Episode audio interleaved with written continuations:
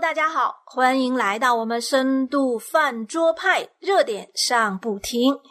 今天王海伦仍然和两位嘉宾呢一起坐正饭桌上。那我们带来的这个讨论话题呢，今天是非常的刺激的。那在刺激之前呢，我们先跟两位嘉宾认识一下，来看一看哪两位不怕死的啊，来到我们面前不怕骂的，哈哈来到我们饭桌上。Hello，你好，高山。哎，你好，海伦。呃，你好，还有。你好，夏冰。哎，你好，Helen。哎，很高兴再见到您啊！啊，是我们三个又在一起了。那刚才啊，如果听到我的这个开场白呢，可能很多人都是一头雾水，就是或者是怀着期待的心情来听一下，到底有多刺激哈。我们今天要讨论这个话题啊，和我专门选择的两位嘉宾呢，也非常的有关系，因为这个话题啊。嗯，没有你们两个啊，我恐怕也找不到别人来讲。啊，前段时间呢，有一位叫叫拉维萨加利亚的一位基督教护教学家，嗯，他在去年二零二零年的时候的大概是五月份吧去世了。那在今年年初的时候，就突然曝光了，就是有一份调查报告，包括他自己的一个机构也出来道歉，就是他在在性关系上有非常不当的这种行为。那这样的一个报道一出来呢，那真的是叫做全世界哗然啊！所以我们今天要聊的就是这件事情。那当然，呃，有可能挨骂哈，可是呢。我刚才也讲了，这种关于基督教的丑闻的事情呢，是非常的难讲的，特别对我们基督徒来讲哈，我们有时候可能也不愿意聊。那我今天选择两位来聊呢，也确实也是处心积虑，用处心积虑也没有错这句话，因为我知道高山弟兄啊，现在已经呃在作为一间教会的。兼职传道已经开始了他的牧养工作。那夏冰呢，也是在另外一间教会做义务传道。呃，那这两位呢，其实都是现在都在牧养教会。那所以呢，不管你们担任的这种职分，还是你们现在要呃所处的处境来讲，其实来谈这件事情呢，恰恰呢，我认为还是非常的、非常的有必要的，或者非常的呃合格的。就是，呃，好，那话说回来。这件事情，呃，我想先问一下两位，你们呃刚看到这样的报道，对你们是怎样的一个冲击和嗯，你们是怎么想的呢？好，谢谢海伦。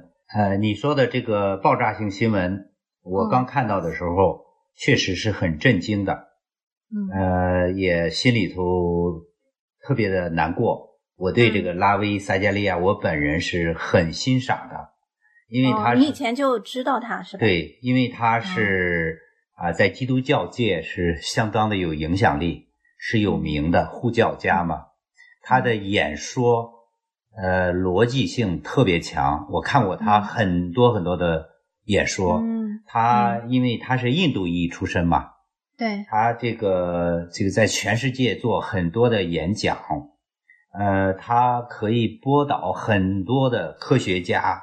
呃，这个思想家，凡是无神论的，凡是不信基督的，呃，这些个学者们跟他辩论完了以后，呃，一般的都会比较信服，因为他的逻辑性极强，而且学术造诣很高，嗯，口才也很好。呃，撒基利亚最著名的演讲就是啊，世界上没有一种宗教或者是某一种学说能够完美的。毫无矛盾的、自洽的解释整个的这个宇宙，呃，所以我我看到他呃出了这样的呃性丑闻，我是特别的震惊啊，然后难过啊，可是震惊之余呢，也不震惊啊，因为我想到我也是一个罪人啊，呃，圣经的真理也是啊，都是罪人。无论他是多么有名的人物，他能力多么强啊，但是他在呃性的问题上跌倒啊，呃，后来我想想也不奇怪啊，因为在我看来，没有一个人能够经受住试探，所以当试探来了的话，呃，坐怀不乱是不可能的。嗯，所以呃，我觉得想到这儿呢，啊，我心里头就是难过。啊，难过呢，因为他的影响力大嘛。对，对我们基督家里的人来说，啊，对这个信仰来说，都构成了这种伤害。嗯，是是是。那夏冰呢？嗯，你作为 正在服侍、正在教会里面，在各方面哈，开始走上呃服侍上帝这条路的，当撒加利亚或者类似这些出现这些问题的时候，你呃有什么样的一个感想？呃，这个其实我嗯最初的呃反应呢，也是和高山弟兄分享的差不多。呃，但是我觉得呢，过去我一直是我的目光是放在社会上啊，就看到社会上的人是现在对性的问题，呃，有两种啊，一种是把它视视它为洪水猛兽，不敢讲不敢说；一个就是有一部分人呢，又把它视性如便，就是像大小便一样去随便吧。呃，但是作为一个领袖，呃，是宗教领袖，特别是在他的这个丧礼上，连美国副总统都会。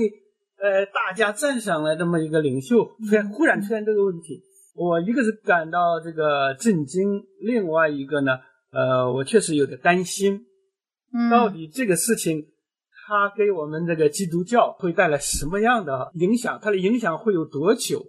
而且呢，他所过去那些教导还会不会继续影响人？呃，我的更多的是担心。对。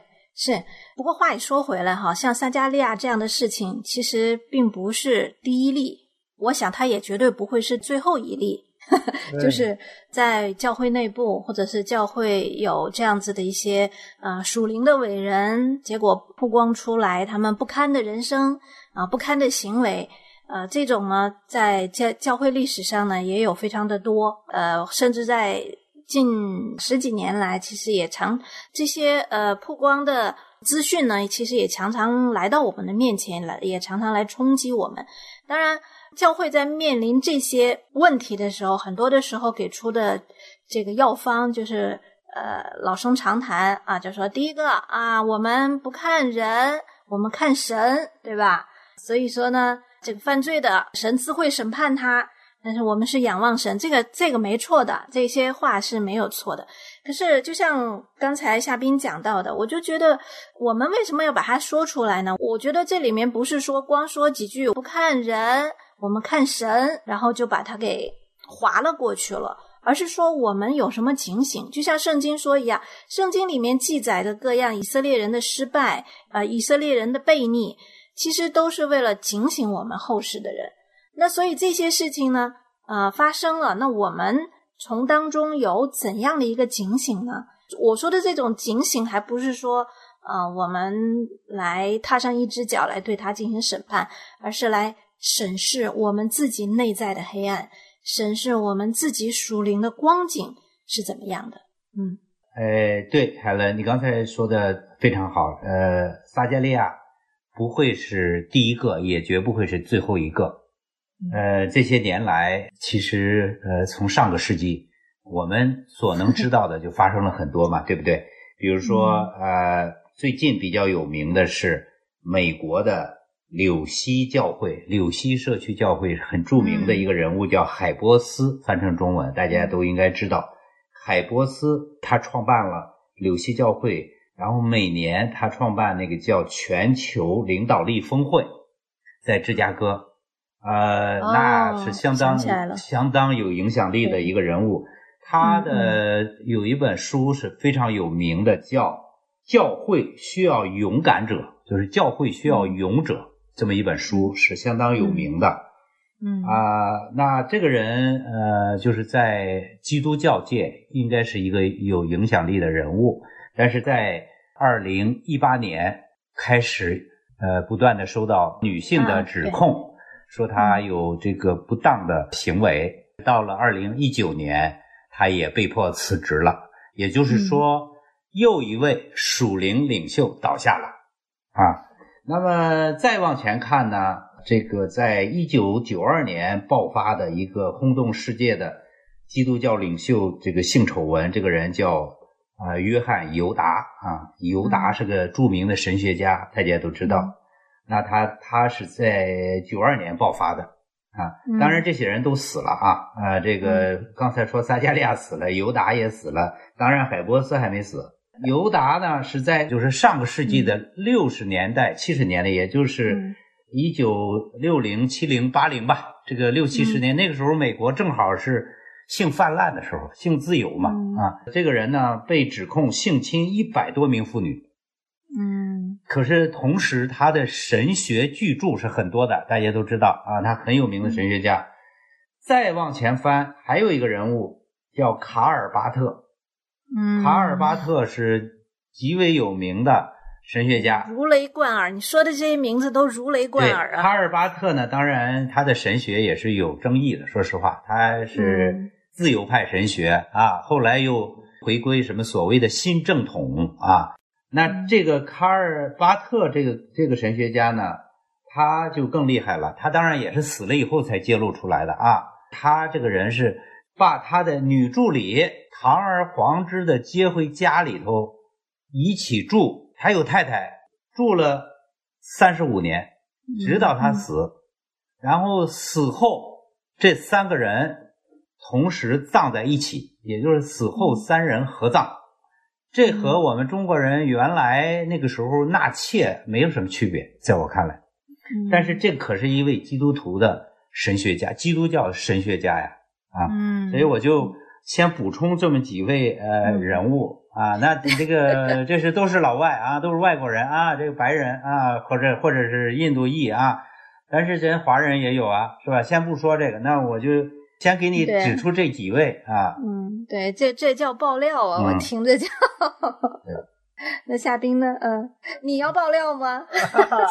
我要爆料也有好多料好过，呃，我也要爆的。呃，实际上我们呃确实是人们一说起宗教人士哈，一说起这些呃，不论是佛教人士啊，不论是我们的基督教人士，都高看一眼的，好像都是道德上的圣人一样。事实上，现在根据这种情况看来，并不是这样哈。呃，我我听了刚才高山弟兄说的这些，这些人有这么大的在学术上的成就，而且呢，嗯他们对神的认识，我想是远远超过我们常人的。嗯，哎，我觉得他们这样的人，为什么就会呃落入到这样的境况呢？这是我一直是在思考的问题。我过去呢，在信仰上面，呃，也经历过很多的不同的宗教了。像过去我也也去信过佛嘛，对中华传统文化也有有一点的呃这个认识。然后呢，就是我呃我信主一来呢，就主要是来关注了我们基督教。那么从佛教那个观念上来看，当一个佛教的这个大师，最后那一关也是过世的关，是不是在两性这个问题上绊倒了呃这么多的属灵的伟人，这么多的宗教大师们？他到底是有什么样的？这里边与人性和神性之间到底有什么关联？就是我们作为一个一定在神里边这么多认识，为什么会人格分裂到这个程度呢？一个政治家有可能他在台上一套，背后一套；作为一个神学家，神没有看到他吗？神为什么要允许他这样去做呢？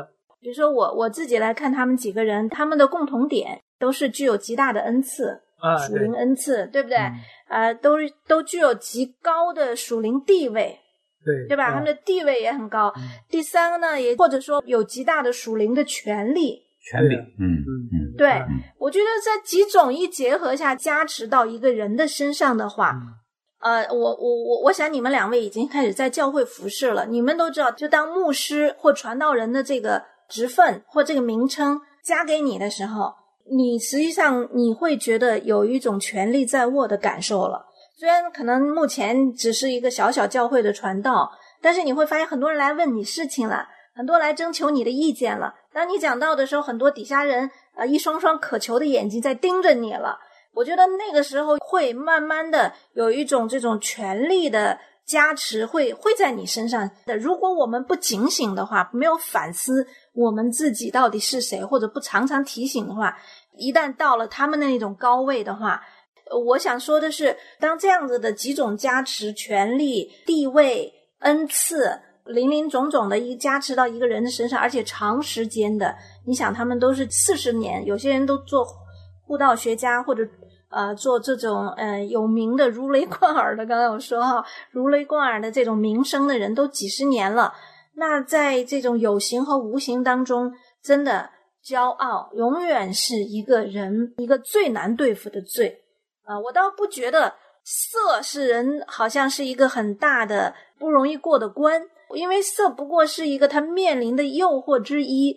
呃，圣经在雅各书上也说，是罪在我们里面，私欲怀了胎，即生出罪来，对不对？是我们里面有东西，我们里面的东西，我们可以说一个大的这个框架，就是罪就是一个框，什么都能往里装，肯定是罪。可是我们也要把这件事情细分一下。我觉得作为他们这样子的身份地位啊，有名气的这样的人，其实里面最大的问题可能是骄傲。对，呃，刚才我就是说到这个这几位很有名的人物哈，你比如说这个呃，约翰尤达这个人，他写的书是很有影响力的，其中有一本书叫呃，翻成了中文叫《耶稣的政治》啊，这本书是在基督教界有前五名的影响力，呃，而且更加讽刺的是，他是研究性伦理。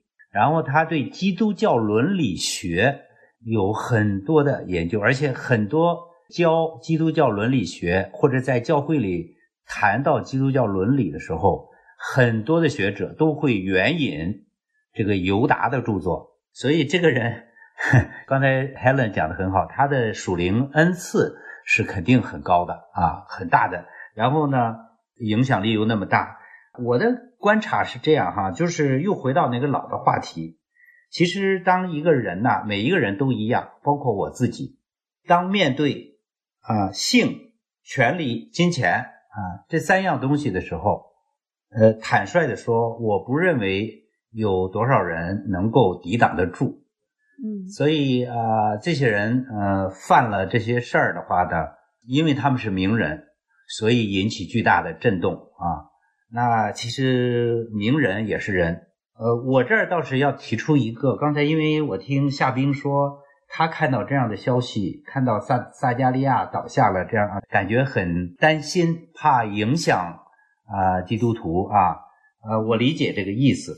我呢要从另一个角度来提示一下，我觉得就是我们作为基督徒，我们应该靠着圣经真理呢，学会能不能慢慢的学会把人。和事分开，也就是说，能不能做到？我们可以当这些个有名的人物，他们的私德出了问题，他们犯了性侵犯这样的罪，但是他们的著作啊，难道就一起否定了吗？难道就也不能用了吗？啊，所以我们可不可以当一些个案来看？也就是说，不能因为一个撒加利亚啊犯了这个罪。然后整个的基督教界就都都是一片的黑暗了。那所以我的意思是不是可以考虑把事和人适当的分一分啊？这样的话呢，呃，他身后留下的一些著作、著名的演讲啊，让他还能够继续发挥一些影响力啊。但是这个我觉得可能有时候人呢毕竟是软弱，很难分开呀。有时候。这个人好像被大家认为是坏人了，可能他的东西也就没人看了啊。嗯，我觉得这个高山弟兄分析也是非常的好的一个面儿吧。我始终是在考虑的一个中心问题是什么呢？像这类问题哈，它不只是发生在一个属灵伟人身上，一个属灵的权柄很强的人身上啊，这也是对我们每一个人的警醒。咱们是这样说吧，我始终感觉到，我们作为一个基督徒，当你在教会有了一定的地位，有了一定的机会来犯各类罪的时候，一个就是有权柄是处理各种人事关系，这里边我们所涉及的就是说男女关系，呃，关于性性的问题，而且这个问题呢，往往是影响又是最大的问题。你像我们不说别的吧，像我们大陆的反腐败。如果你说他贪污了多少钱，你说他家里放了多少金砖、多少现金，好像现在人 care 的不多了。但是要是说这个多玩了玩了多少女人，有多少那种他来盗的，马上坍塌，可能就是就定到耻辱柱上了。现在好像是人们对些金钱方面的、对各方面那种敏感度都不是那么强了。所以说我就是回到这个基督教这个里边也是一样。目前呢，我们教会，呃，一旦出现这个问题，往往是会对我们的信徒产生很大的影响的。我觉得这个问题呢，如果我们不去正视它，我们就无法。夏冰，我能理解你的意思，你看是不是这样？就是呃，基督徒教会和社会，就是说非基督教这样的社会啊，我个人认为是有不同的。我觉得作为教会。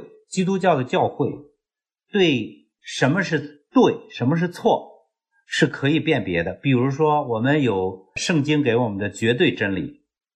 那什么是绝对真理？那就是我呃犯了这样的性侵害的这样的罪，那就是犯罪，他他就是罪，他就是错的啊！你说谎，他就是错的啊！你学术剽窃，他就是错的，这个是非常清楚的。但是社会不太一样了。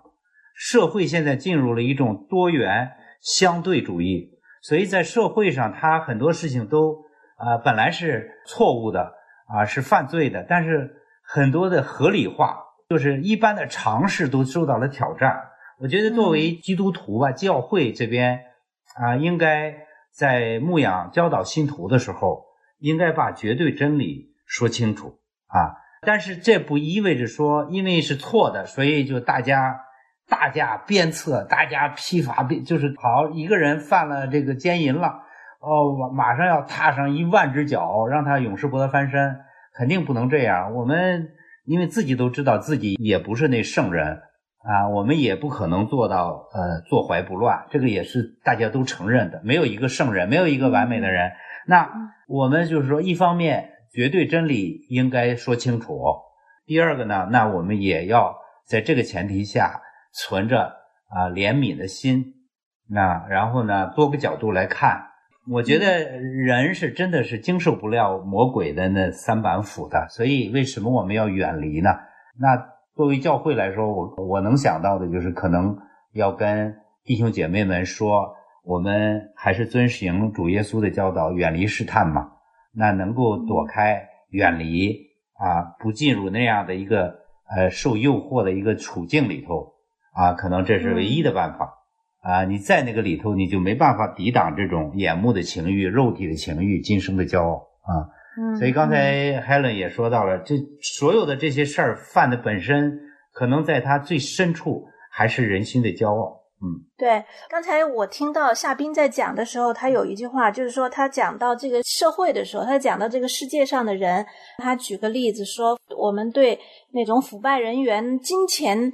随着那个贪污腐败、金钱额度的持续增加，我们好像对他也不敏感了，失去了敏感。其实我也想说回来，都是一样的。那在教会层面呢，这些教会的属灵人物，呃，他们之所以最后走到今天这个地步，实际上除了刚才我说的骄傲，其实还有一点，也就是慢慢的对罪不敏感了。嗯，对对。那他怎么从骄傲跨到？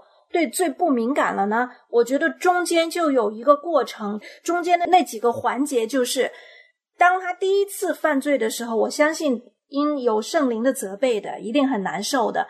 但是呢，可能他就开始遮掩，就是人一犯罪以后，第一个动作就是掩盖。呃，当上帝在伊甸园里在呼叫亚当和夏娃的时候，你在哪里？呃，亚当和夏娃做的第一件事情是什么？对，躲起来。就是掩盖，然后接下来就是推诿，然后就是找各样的理由，所以慢慢的，就是说真正的呃罪行的实施，它中间一定有几个环节是需要我们警醒的。啊，包括对罪慢慢失去敏感了，就是因为我们掩盖了，我们开始对自己所犯下的罪哈，我们开始给各样合理性的理由，慢慢的这个合理性的理由把自己都欺骗了，因为你你很难想象一个。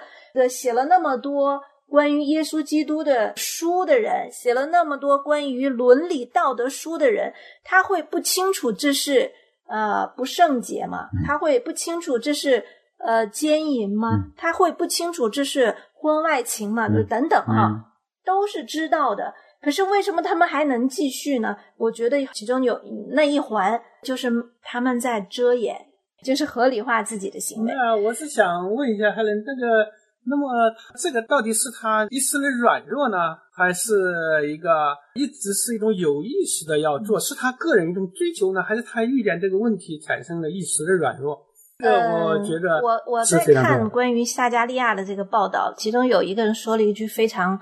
就那个报道的里面就有一个词，他就说他是不是一时的，他是长期的啊，其实这是可以分分辨的啊。包括刚才说的尤达，就是尤达、巴特、对海波斯这些人无一例外。我们承认有人有有一时的，也有一时的跌倒，也有悔改的。对。